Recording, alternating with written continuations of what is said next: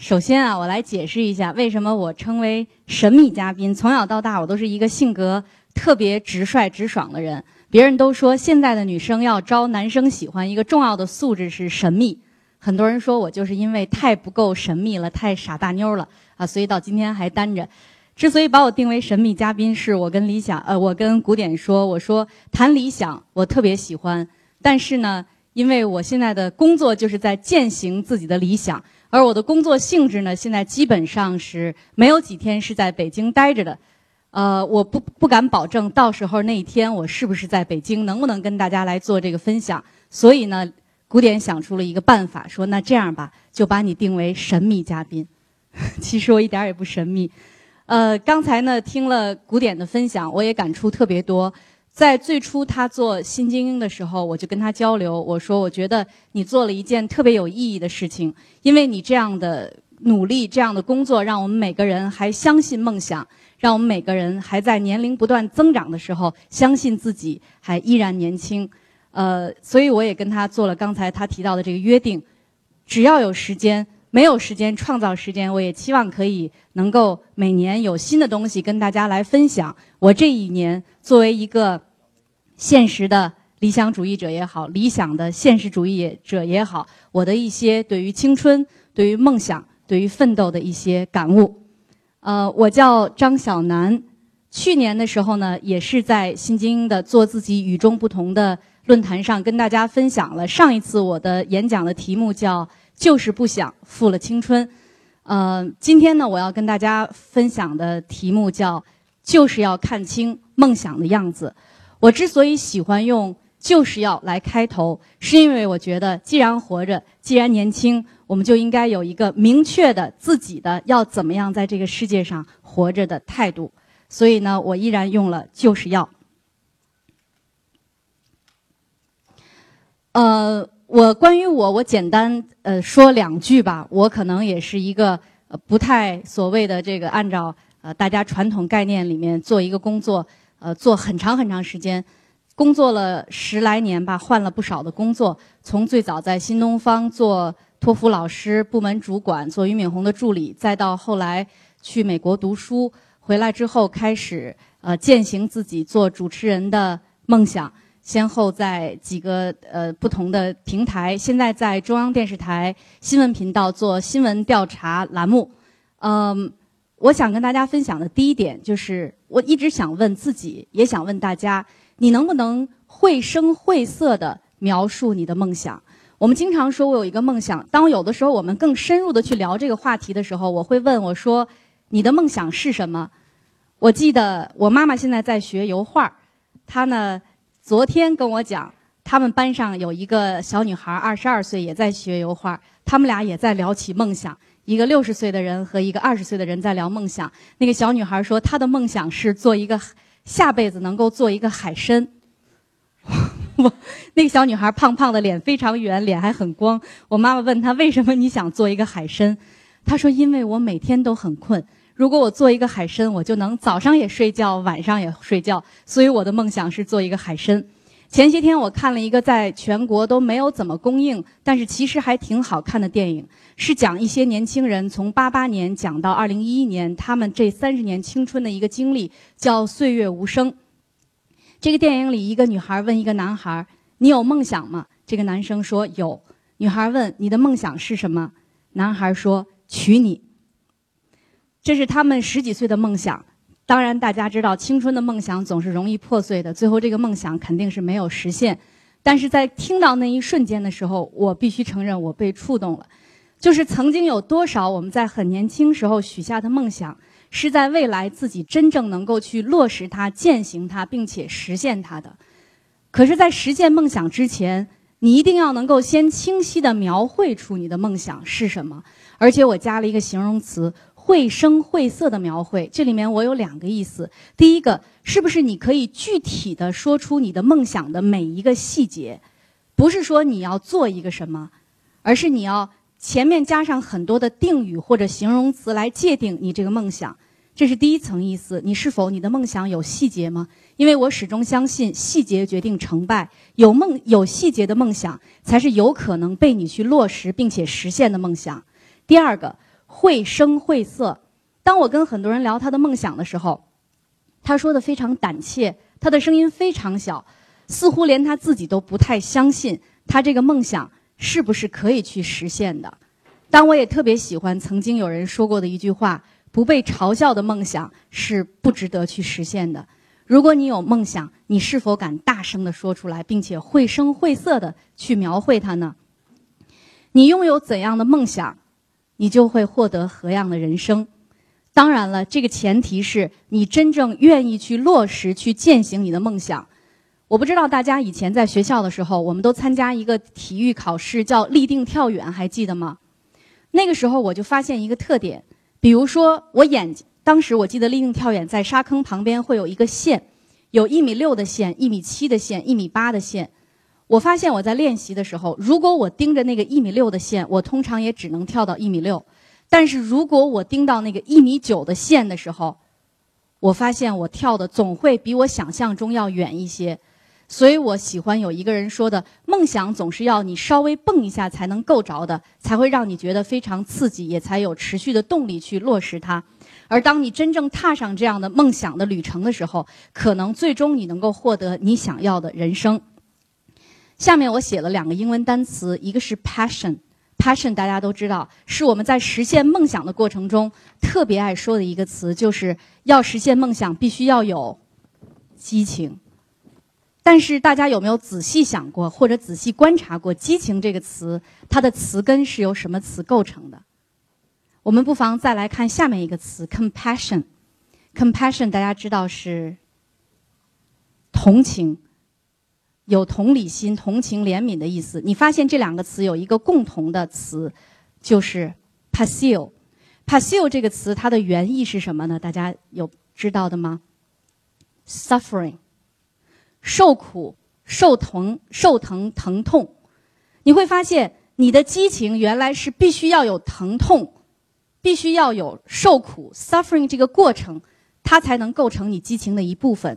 而 compassion 同情别人，前面的 com 就是同样的 with 跟谁一起，跟谁一起去受这样的苦，才表示你真的能够去同情他，也真正能够获得这样的同理之心。所以。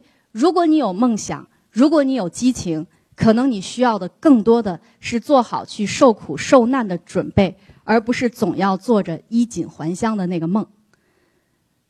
我下面写了：放弃享乐，走入孤独。其实，当你选择去践行梦想的时候，我自己特别喜欢给我自己说的一句话，是我曾经有一天忽然想出来的，就是：当你想走出平凡的时候，你必须先走入孤独。如果你承受不了孤独，甚至享受不了孤独，每天你在嘴上说着梦想，在笔上做着你的计划，可是你每天依旧在不停的在微博上浏览别人的这个照片，在微信上不断的看群里的人在说什么，在 QQ 空间里不断的去看这些。这个可能会占据你非常多的时间。我们需要这样的途径去获取信息，但是你是不是花在上面的时间太多了？你是不是花在网游的时间太多了？你是不是花在其他跟你梦想可能离得稍微远一点的事情上的时间太多了呢？我记得我在新东方的时候，那个时候我当时的短期的目标也好，梦想也好，就是能做一个让学生喜欢。并且，如果能够尊重的老师就最好了。所以那个时候，我的人生状态就是每天可能要从早上五六点钟出门，到晚上十一二点钟回家，连续讲十二个半小时的课。而我又是一个绝对不愿意坐着讲课的人，因为我觉得站着我才有足够的 passion，有足够的激情，也表示对学生足够的尊重。所以那个时候，我的人生基本上是每天都能看到北京天没亮是什么样子。也看到了每北京每天彻底黑下来以后是什么样，那是我那个时候的人生。现在我的梦想在中央电视台实现了，做了一个我喜欢的栏目的主持人、记者。那在新闻调查，我的人生就是基本上很少有时间在家陪爸爸妈妈，基本上要在全国各地去出差。但是这是我自己选的，这是我自己热爱的。你会发现，当你自己真正做你所热爱的事情的时候，所有的那些苦。都是你愿意去承受的。有人问说，什么时候能发现这个是你真正的理想和你真正热爱的事情？我告诉他说，如果每天早上没有闹铃叫醒你，没有人催着你起床，而你自己因为想到一个点子，你就必须要起来把它记在本子上，把它落实，或者要为了一个选题变得非常兴奋的时候，这是我现在的状态。这个时候，可能你就找到了你的梦想。太容易实现的不是你的梦想，其实可能从十来岁我们写作文的时候就写我的理想、我的梦想了，但到今天你还记得的又有几个呢？以前我总是说，人生是一段旅程，一个 journey，要在这个 journey 的过程中，不断的去感受周围的人，去感受周围的风景。但是后来慢慢的，我发现，当你成长了、成熟了之后，你会有更多的承受力的时候，当你自己变得足够坚强的时候，你更愿意你的人生是一个 adventure，是一场冒险。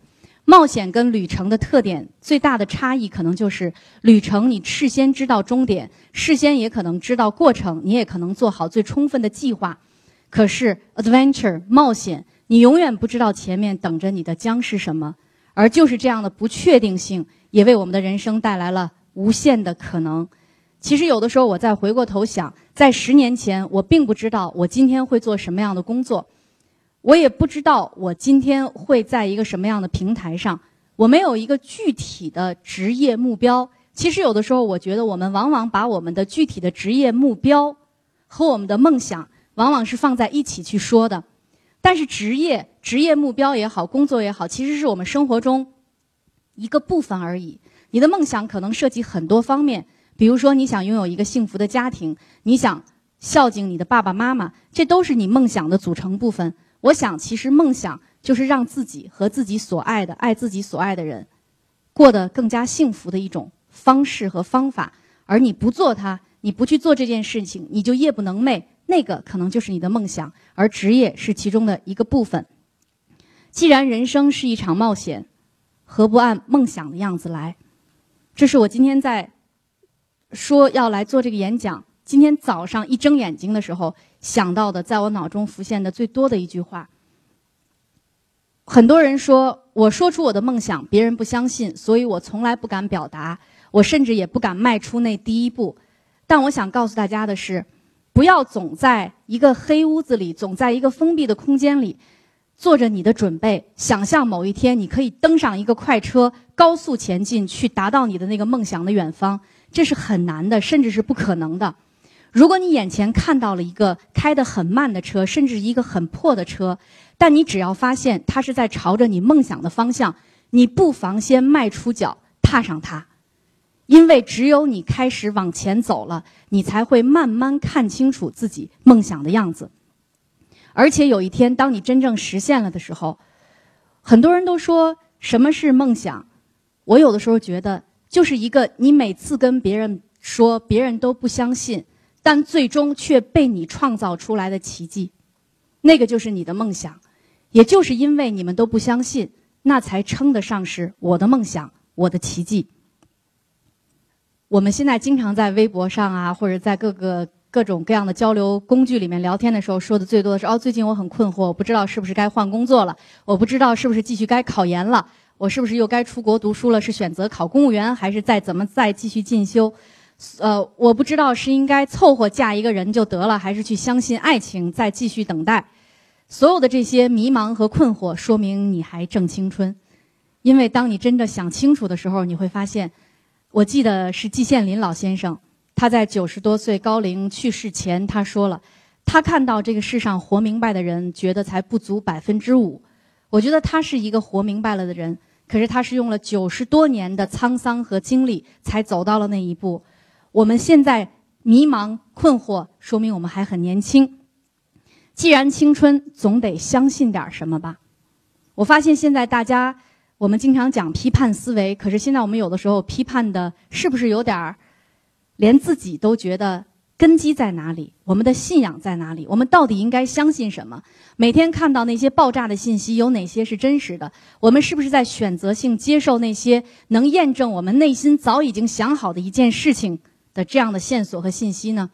我记得很早以前，流行这样一段话，说不要再去盲目的相信那些所谓的成功人士，他们所谓的成功的经历，他们所谓的痛苦的过往和经历。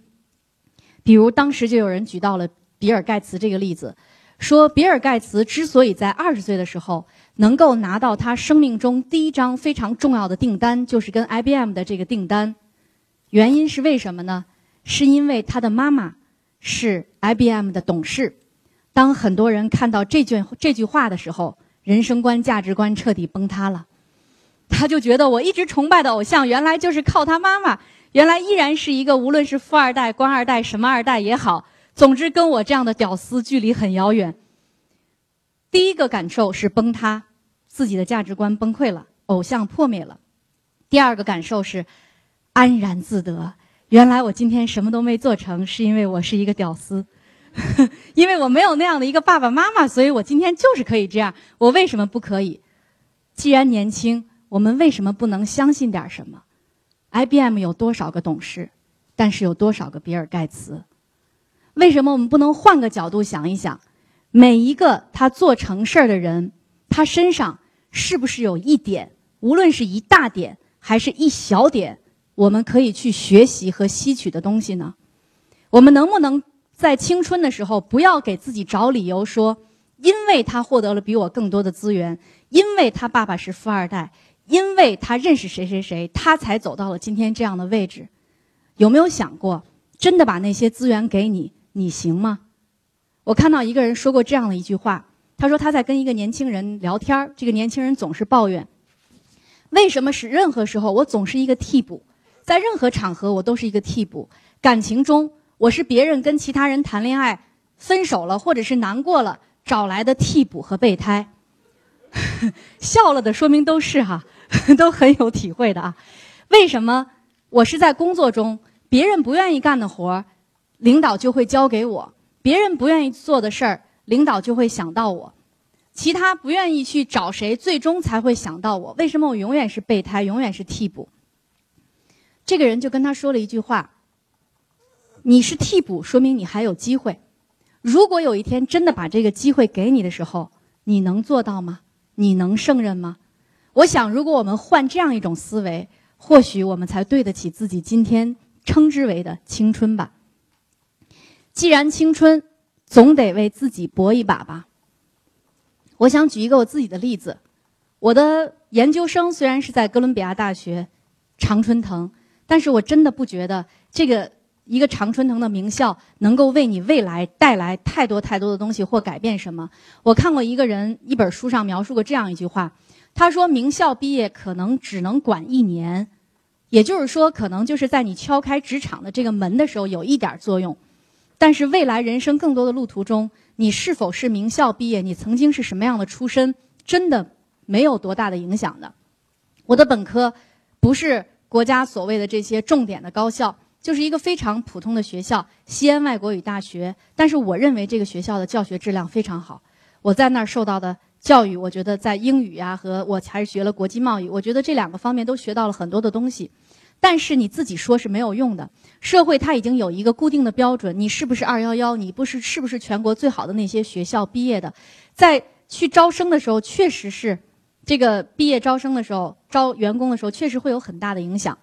我就举我当年的一个例子，我在新东方工作两年之后，我也想是不是应该去一个外企去感受一下，是不是外企它有对人的一个比较完善的一个系统这样的培训。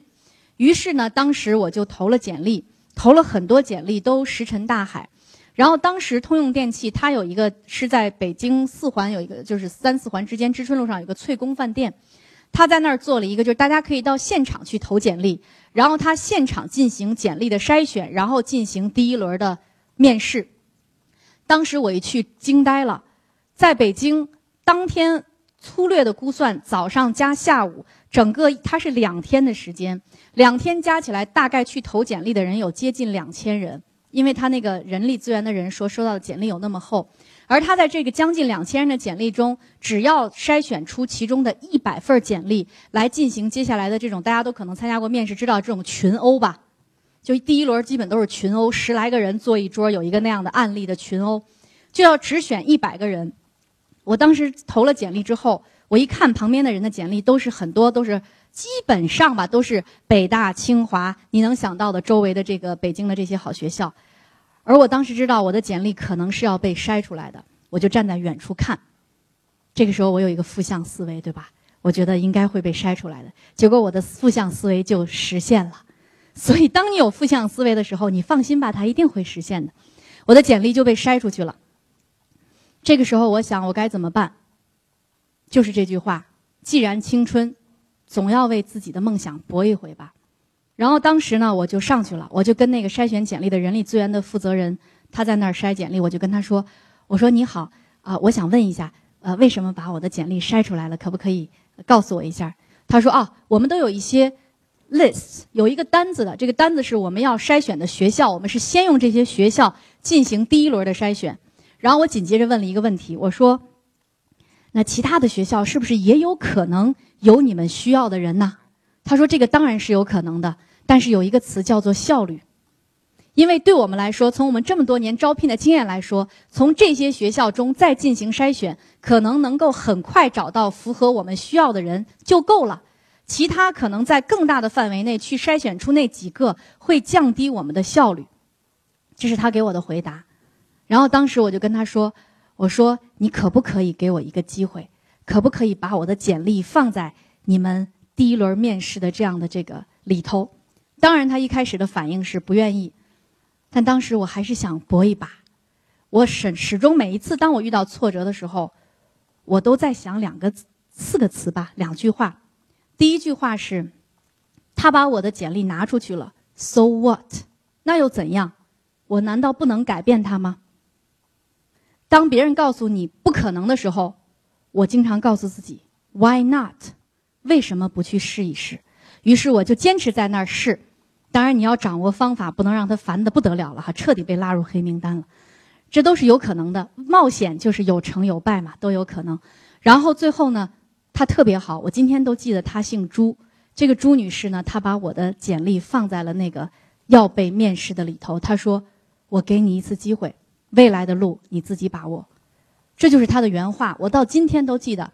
每当我觉得不可能的时候，我都会想起他，都会想起这句话。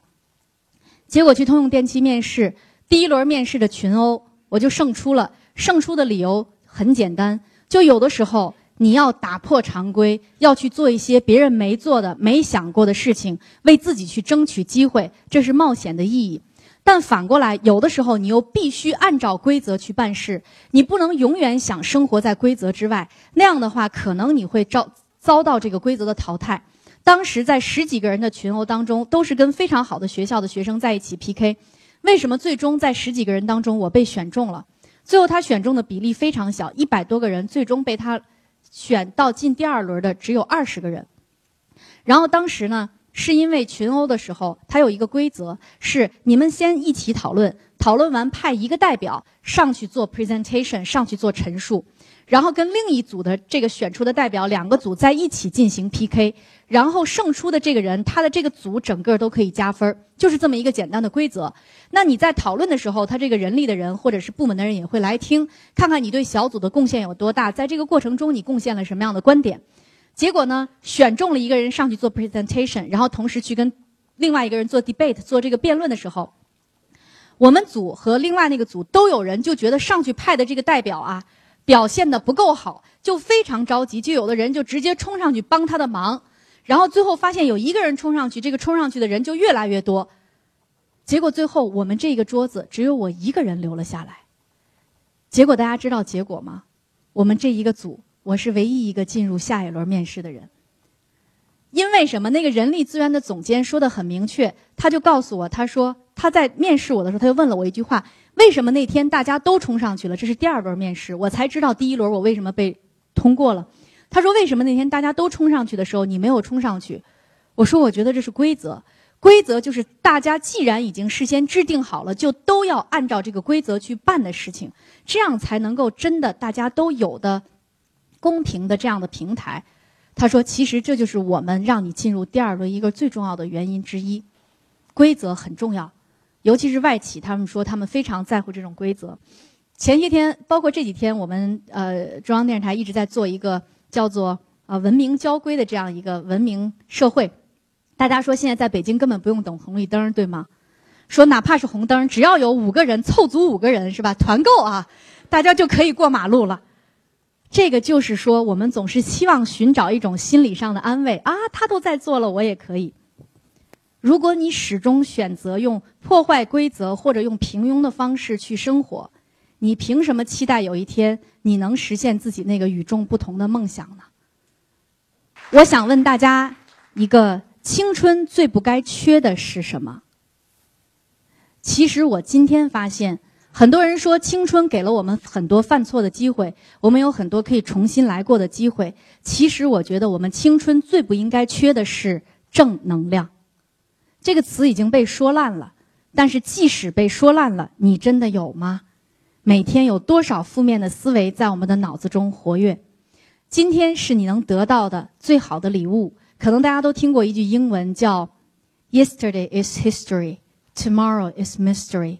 Only today is a gift. That's why it's called present. 昨天已经是历史，明天依旧是个谜。只有 present，今天这个词，它是老天给你的一个礼物，所以才被叫做 present。present 既表示今天现在，又表示礼物的意思。那既然今天是老天给我们的最好的礼物，你的今天是怎么样度过的呢？你真的来不及了吗？我们在想做很多事情、想实现梦想的时候，总说我来不及了。我觉得这个是 cliche，太陈词滥调的东西了。你们永远不会来不及的。你千万不要在自己的实现梦想的过程中啊，老给自己找一个年龄段儿。比如说，你看那个人二十岁就已经变成首富了，你又说完了，人生没得奔了。看到 Facebook 的扎克伯格就这种感觉是吧？然后结果忽然有一天，你看到哦，有一个人六十岁才开始创业，你觉得哦，人生又充满希望了。我记得我在哥大读书的时候，我们教室里坐着一个白发苍苍的老爷爷，跟我是同班同学。他已经八十多岁了。他在八十多岁的时候想要实现他的梦想，他的大学梦想，他就毅然决然地走进校园。其实没什么的，It is never too late to get started。任何时候你想开始，真的都不会晚的。还有，你真的没有时间吗？我们每天抱怨没有时间做这，没有时间做那，其实只是因为你觉得它还不不足够重要。其实你有没有发现，你越忙碌的时候，你是越有时间的，因为你越忙碌的时候，你才会觉得时间的紧迫性，你才会考虑到我要提高效率，我才会考虑到我要排除我的优先顺序，我才会考虑到要分清楚今天必须完成的任务有哪些。而当你有大块的时间的时候，你发现陪伴你的只有两件事儿，第一件事儿是定好的一大堆的计划。另一件事儿是你在荒度青春的过程，就是当你有大块时间的时候，你最常做的两件事。当然还有第三件事儿，就是当你又忙碌起来的时候，你开始愤恨闲着的时候为什么不多多做点事儿？所以其实越忙碌的时候越有时间做事情。我记记得去年前年特流行看稻盛和夫，我因为爱看书，稻盛和夫的书我也全都看完了。他就是提到他在全世界要到处去跑做演讲。因为他书写的很好，他演讲也非常好，讲管理、讲人生、讲哲学，他又是唯一一个活着在这个世界上做出了两个世界五百强企业的人，所以他非常忙，但是他依然有时间写了那么多的书，依然有时间陪他的家人做他自己喜欢做的事儿。我们可能还没有他那么忙，所以可能我们真的没有时间去抱怨。我一个做风险管控的人，大家知道风险管控很重要。有的时候，你如果把风险提前杜绝了的话，就不会在后面出现很大的危险。有个人开玩笑说，防止着火的最好的办法，就是离火源远一点儿，就是住的楼层低一点儿，这样不容易火烧得高。其实就是说早行动。做风险管控的这个朋友告诉我们在他们业内流行这样一句话：今天多晚都是早，明天多早都是晚。所以能在今天晚上做完的事儿。大家一定别拖到明天吧。或许我们应该放下一些，拿起一些，我们就有时间了。放下一些，我们那个无论在网上叫 wandering，对吧？就是闲逛的时间。放下一些，呃，没事儿到处胡吃海塞的时间。再拿起一些，拿起一些你一直想做但没有做，踏上那个慢车，迈出那一步的这样的事情来，可能你就会拥有更多的时间。什么是焦虑、痛苦、绝望？等等各种负面情绪的解药呢？我觉得就是一个词：行动。所有的痛苦、焦虑都是来自于不行动。一旦你开始行动了，你会发现状态会调得非常好。今天的我们的主题叫“给现实加点理想”，但有的时候我觉得我们的年轻的时候也容易太过于理想化，所以我也想说另外一点，两个我都认同，也应该给理想加点现实。没实现理想，往往只因为一个原因，我自己觉得的懒惰。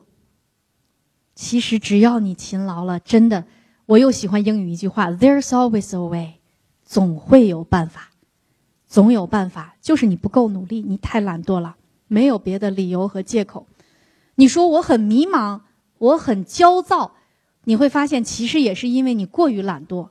你越懒惰越惰性，你越往往陷入一个恶性的循环。就是当你有了速度的时候。你有了加速度，你的速度才能够更快。而你连速度都没有，你不断的鼓励自己，它就只相当于一个加速度。你没有那个速度，这个加速度又从何谈起呢？看清自己是本事，就是看清自己的问题到底在哪儿，看清自己想做什么，看清自己现在处在什么样一个阶段，看清自己的梦想到底是什么，是一个本事。可是明天的自己一定都是靠今天来塑造的。如何定目标？怎样写计划？这是我想。简单的分享两句的，大家不要去定那种我认为这种目标基本上是实现不了的。就是今天八点到九点干嘛，九点到十二点干嘛，下午两点到六点干嘛？这种目标太不具可操作性了，因为这样的目标是太死板。你把所有一切外在的因素都排除在外，你把自己放在一个真空的环境下去思考了。只要你稍微接到一个外来的电话，或者有一个事情需要临时你去处理，你定的这种计划显然就是不能实现的。很多人在晚上想啊，我晚上回家以后我要怎么怎么样？所以大家，我觉得别去定这种太整块儿的这种计划。有一个我看到一本书上说到这样一个一个观点哈，他说其实人和人啊，一天和一天的生活差别就决定了一辈子的生活差别，而每一天的生活差别是由多长时间来决定的呢？加起来不到一个小时。其实就是因为一个小时的差别，每天一个小时的差别，可能。铸就铸就了一辈子的生活和工作的整个人的状态的差异。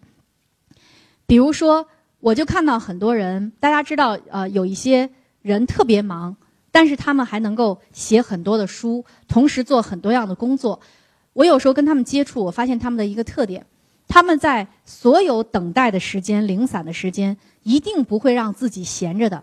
哎，这是有时候我也喜欢到处去旅行去看一看。我觉得人要到处走一走，思想。应该在路上，行动也应该在路上。我去了以后，比方说出国的感受最深的一点，比方说我国庆去了美国，在纽约坐地铁，每回都能看到这样的现象，就是地铁里的人，大多数人基本上手里都会拿书，在看书或者拿电子书。而在中国，我们的地铁里通常看到的情况是，呃，手机或者是就是瞪着眼睛看看这个看看那个，是吧？啊，然后要么就是，呃，有时候偶尔拿一份报纸。我们真的在地铁里看书的非常少。我想了一下，有几个原因。第一个原因，地铁太挤了，那书根本就撑不开，是吧？第二，觉得自己太装了，大家都挺个大傻脸那儿坐着，我拿本书是吧？我多文艺呀，觉得有点装。第三，我们平时生活已经太累了，还要背本书，实在太沉了。第四。就觉得自己太忙了，没时间看书。觉得看书一定是，哎呀，点个蜡，熏个香，然后才能看本书。觉得我不能亵渎了这本书，是吧？只有在这种状态下，我才对得起这本书。其实，只有那书看到你肚子里了，记到你脑袋里了，行动出去了，那才是一本真正有意义的书。哪怕你看完这一页就撕了呢，但是它到了你脑子里，那才是知识，才是力量，才是颜如玉。黄金屋，对吧？所以我觉得零散时间看看是不是能够想办法把它利用起来。这也是我看到很多他们做成事儿的人一个最重要的特点。或者他喜欢写作，他就没事儿，无论是拿着笔记本也好，iPad 也好，他总是在做一些对自己梦想有帮助的事情。呃，那天跟一个人通电话，他想做一件事儿，别人认为他不可能，他已经做成了很多事儿，结果他跟我讲了这句话，我觉得很有收获，跟大家分享。他说：“当你在做梦的时候，你别管别人怎么说、怎么讲。比方说，我有一个梦想，我来跟你分享。我重要的事情就是告诉你的这个梦想。有的时候，当你在不断表达的时候，你也是自己在不断清晰的过程。可是，当你说出这个梦想的时候，对方可能会给你很多的怀疑、不相信、打击，甚至是彻底的毁灭。这个时候，就是别管他说什么，你就要这么想：这是我的梦想，你哪懂得了？我不是要去实现你的梦想，我不是要做一个别的人。我记得当年我在北京台去做主持人的时候，大家觉得我像谁？所以想把我打造成谁？当我回家跟我妈妈说：“我说妈妈，他们想把我打造这成这个谁谁谁的时候，我妈妈就说了两个字，特别过瘾。她说没门儿。我说为什么没门儿？她说我的闺女那就是你，你要像别人了，那就不是你了。我觉得我妈妈这句话太有哲理。所以当别人想让我按其他人的方式去活着的时候，我就心里告诉自己，也告诉他，no way。没门儿，是吧？中文和英文多么高度默契的统一啊！所以，当你有梦想的时候，不要管别人怎么说。呃，大家知道，那个美国有一个也是叫超级女声，就是 American Idol，对吧？那个有一个，当时就是他们有一个那个毒舌评委嘛，知道吗？啊，西蒙毒舌评委西蒙，他呢就当时评了一个黑人女孩，那个黑人女孩刚刚上去唱了几句，他就跟他说说。我跟你讲啊，你不要再唱歌了，你这个根本不能成为你的梦想，你完全就不是这块料，老天就没有让你吃这口饭，没给你这个机会，这我觉得是对一个人定性的彻底毁灭性的打击。但是这个女孩最后她得了奥斯卡最佳女配角，而她得最佳女配角的角色是她参演的她从头几乎唱到尾的音乐剧。他还是坚持唱，他还是坚持他的梦想。所以，当你在做梦的时候，别管别人怎么说；而你在实施的时候，要看看别人是怎么做的。因为毕竟很多人他都在实施在做，适合你的就拿过来吸收。这个我们经常说，你要做好你的呃 homework。以前我在投行实习的时候，投资银行说要做 due diligence，就是做好这个尽职调查。你要做好了解，可能也让你梦想实现的更明确一点。有的人只是有一个空的梦想，但是其实实现梦想，我觉得是三步走吧，就跟我们实现小康生活一样，三步走。第一步，先明确你的梦想是什么；第二步，制定出你要用什么样的实施方案；第三步，每天去落实它。所以，当你去确定自己梦想的时候，别太受别人的影响；而当你去实施梦想的时候，不妨多看看别人怎么做的，可以去想一下自己有什么可以参考的，有什么可以扔在一边不用管的。最后，当你去做的时候，呃，你就是每天不要懒惰，勤奋的去做。提醒我时间了哈。好，一，好，那我快速啊。你不能一个人在战斗，因为现在我们都是生活在这个大的环境下，我们既是自然人，又是又是社会人。现在不是特别流行六度空间理论，就是你通过六个人能认识世界上所有的人。所以你一定要跟我写了一句话：想成为自己心中的英雄。就不能有个人英雄主义，无论是你太闭塞了，老是想着自己一个人去创造梦想，还是说你太内向了，不善于去跟别人打交道，这可能都是不利于你去行动的。六的空间理论就是说，你要去跟别人不断的去打交道、去沟通。你会跟人相处吗？你知道该怎么跟别人发短信、打电话、跟别人吃饭、去社交吗？这些这些能力，曾经以前我是不擅长的，到今天我也不能说我很擅长。但是到今天为止，我发现这个非常重要，也非常需要。很多人认为社交就是去搞关系，绝对不是这样的。你人有很多的思想要跟别人去碰撞，只有碰撞才会出出火花。你是人有好多心情要跟去别人去分享，因为只有倾听和分享，可能你的心态才能够更加平和。你也通过交流才能获得更多的正能量。而一个人老是孤独的去努力的时候，你就老是在可能会见到的阳光。会少，别人有的时候也会能够充当你的阳光。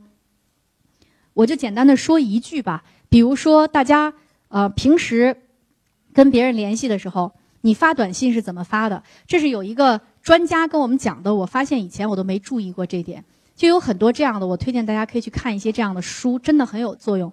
他说，你给别人发短信的时候，上来是不是先称呼别人了？一定要先称呼别人，然后再说。如果你他知道你是谁，你当然直接说内容；如果他不知道你是谁，你不仅要说出你是谁谁谁，然后最好你一定要把你的名字写在上面。我经常收到短信说，哎，我是什么什么什么栏目的呃协调员或者联络员等等等等。我打过打回去，我都不知道怎么称呼他。我总说，哎，你好，联络员是吧？哎，你好，协调员，就是要告诉他你是谁，你自己的这个名字要告诉他，然后说说你的内容。最终呢，落款的时候，落款一般还是要有一个你的名字。然后同时，晚上如果没有特别着急的事情。一般情况下，八点以后肯定是绝对不能再去。就算你们再熟，一般也没有约的情况下，不能直接敲门去拜访了吧？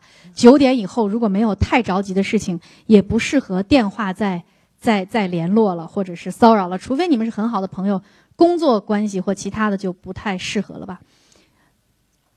一切都是最好的安排，是古典告诉我的这句话。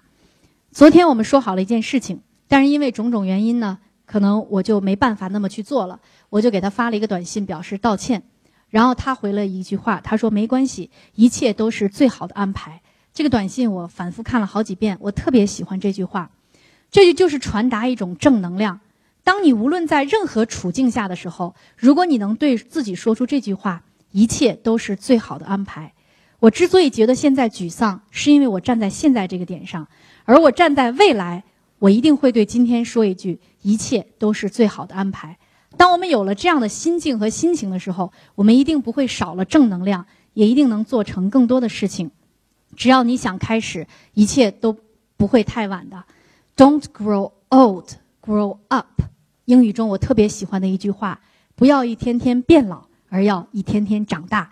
每一次我都要跟大家分享这句话，因为我觉得。年轻是福，而年轻也给了我们更多的责任。只有丰富的活过，才能不苍白的死去。为了我们的丰富，从现在开始更加努力吧，这样才能对得起我们的青春。谢谢大家。